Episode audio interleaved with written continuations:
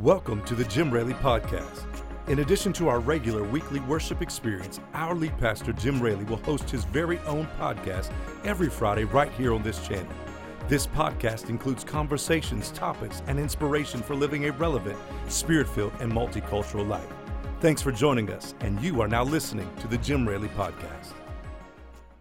Hey everybody, Jim Raley here. I'm excited to hang out with you. I want to talk to you just for a few minutes about the power of Pentecost, the power of being filled with the Holy Spirit, with the evidence of speaking in tongues.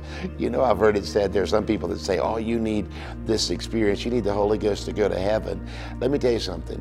You don't need the Holy Ghost to go to heaven. You've got that at redemption through the blood and by the cross of Jesus Christ. You don't need the Holy Ghost to go to heaven. You need the Holy Ghost to go to Walmart.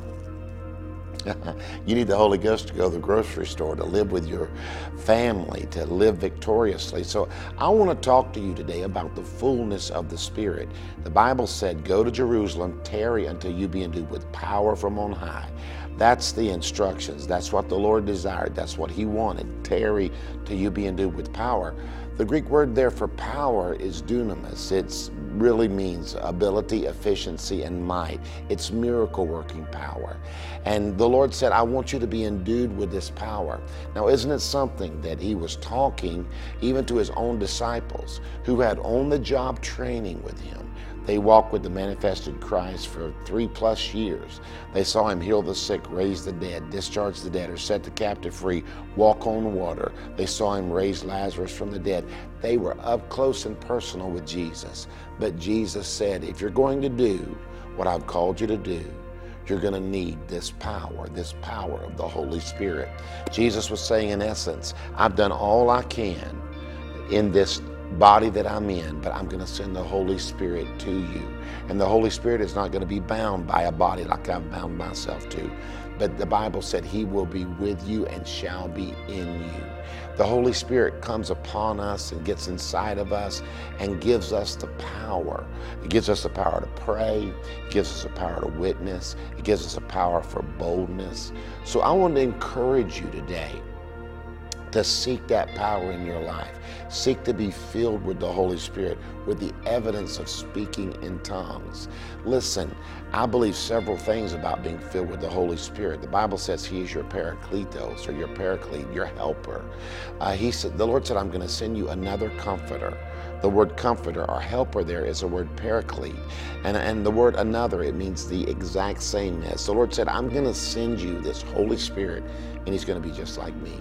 He's going to want what I want for you. He's going to desire what I desire for you. And he's going to he's going to be right there with you because he's going to be in you. And listen, then when you pray in the Holy Spirit, the Bible says in the book of Romans that the Holy Spirit helps our infirmities because we don't know how to pray, but he prays through us and he prays the mind and the will of God. Isn't it something that when we pray, in our finite way, with our finite understanding, when we pray what we see and we pray what we know, there comes a point where we've prayed everything that we know that the Holy Spirit begins to pray through us. The paraclete, the helper, the advocate, the defense. He prays through us. You know what he prays? He prays the mind and the will of God. I would encourage you, if you're not filled with the Holy Spirit, Make this a priority in your life. You shall be endued with power. If the disciples who had on the job training from the Lord needed this power in their life to do the work of the Lord, how do you think, and how do I think, we can make it without His power? God calls us to do great things, but I'm going to tell you, His work requires His help.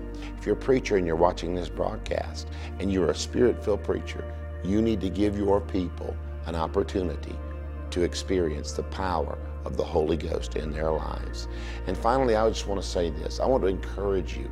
If you've been filled with the Holy Spirit in the past and maybe you've gotten a little bit dry, maybe you've uh, not spoken in tongues in a while, I encourage you. The Bible said you'll be baptized in the Holy Spirit. The word baptized there is baptismo. It means a repeated and constant and continual baptism.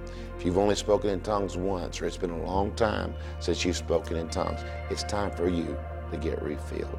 Hey, I appreciate you. I love you. I think you know what we'll do? Let's talk some more about the Holy Spirit next time. God bless you. I'll see you.